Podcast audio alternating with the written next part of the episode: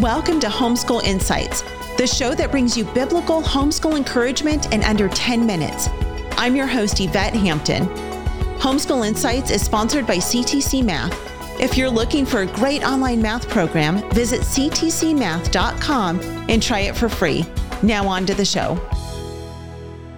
All education, whether it's being done, you know, at a thing we call public school or at a right. thing we call private school or by homeschooling is the teaching, training, and indoctrination of children. That that is the truth. And I know it really bothers people when I use the word indoctrination, but all that means, go look it up. There are different definitions of indoctrination. Yeah. I'm not talking about under a bright white light. You haven't been able to eat for 39 hours and they're keeping 120 mm-hmm. degrees in your cell, your isolation. So that's not what I'm, there's indoctrination just means putting in doctrine, putting in propositions, hmm. putting in concepts, putting in principles into a child's heart and mind. We all know yeah. that's what's being done in private schools. We all know that's what's right. being done in public schools. We all know that's what's being done in homeschooling. So if you're a professing Christian, you are supposed to be doing that, the biblical worldview yeah. with your children.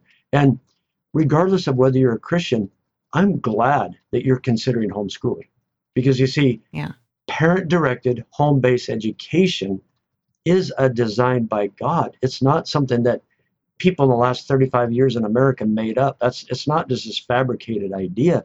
And actually, right. a parent directed home based education improves our local communities. It doesn't matter what your worldview is, it improves our nations. Our kids are being indoctrinated by somebody. Sure. I mean, every, it doesn't matter whether they're being indoctrinated by the public school, private yeah. school, social media, or their parents every child is being indoctrinated somewhere by someone. And so, as their parents, we have to take that role on and say, okay, this is where indoctrination is going to happen in our kids' lives. It's going to happen in our home under the umbrella of God's word. And we're going to indoctrinate indoctrinate our kids and and really we're just training them up right as god has called us to do so um, and and with the help of the holy spirit we can do this i know it's a scary thing um, it's scary for me. It's scary for pretty much every homeschool mom I've ever met. But uh, by God's grace, we can continue doing this. So, um, all right. So we've we've talked about again, you know, the academic achievement. Let's talk. You touched just a little bit on this, but I want to dig into this a little more about the social and emotional development of homeschool kids. What have you found with your research on that? You know, something you just said made me.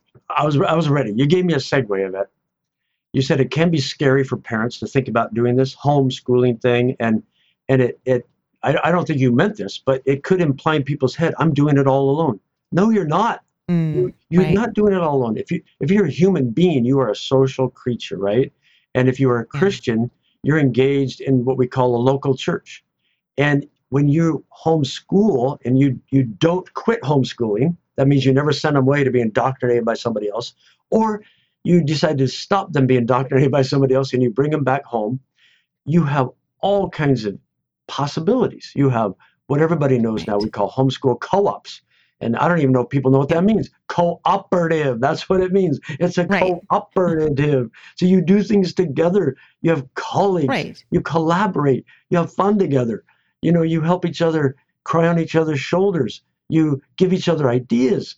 Uh, you maybe say, I hate math and I don't even want to learn math. So I'm going to have Susie Q in my co op. She's going to teach the math class in our group. And then you have fun doing it together. So that, that is my segue to the research on homeschooling.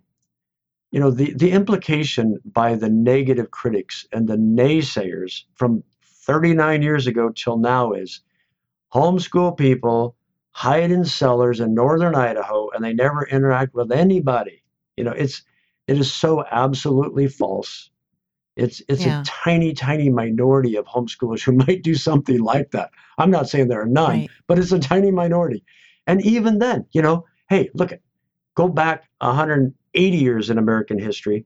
There were people who lived basically alone, a mom and a right. dad, and maybe two, three, four, five, six children. And they maybe got to look at the Ingalls people, family. Yeah, and they yep. maybe got to see somebody once a week or once a month or whatever they were law abiding citizens. They learned how to read. They knew how to work hard. They knew how to be respectful.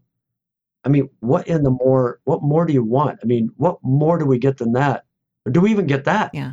From right. half the graduates of public schools? Maybe not. Okay, so yeah. so we have the fact that that homeschoolers interact with other people and they have a mom mm-hmm. and a dad.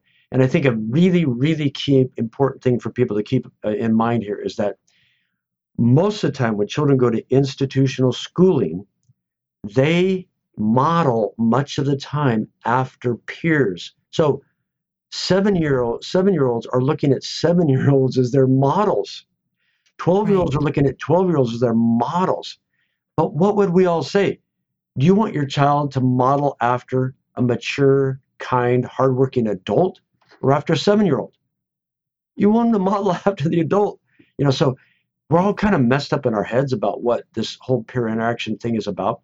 There's no research. I've looked and looked and looked and looked. There's no research anywhere that shows children need to be with 25 other kids, plus or minus 11 months their age, to turn out to be uh, how to read, knowing how to read, knowing how to ba- do basic math, knowing how to be law abiding, uh, knowing how to keep the golden rule. There's no research like that. Right. And now we have the yeah. opposite. We have almost 40 years of research saying that when you look at homeschooled kids, they're doing better in terms of social and emotional development. They model yeah. after adults. They know how to interact with adults. They know how to interact with babies. Uh, they're respectful. They're kind. You know, I'm not saying they're all perfect. Nobody's saying that. But right. on average, they're doing better. Thanks for joining us for Homeschool Insights. For more great homeschool inspiration and resources, listen to the Schoolhouse Rocked podcast every Monday, Wednesday, and Thursday. And be sure to watch the film Schoolhouse Rocked The Homeschool Revolution.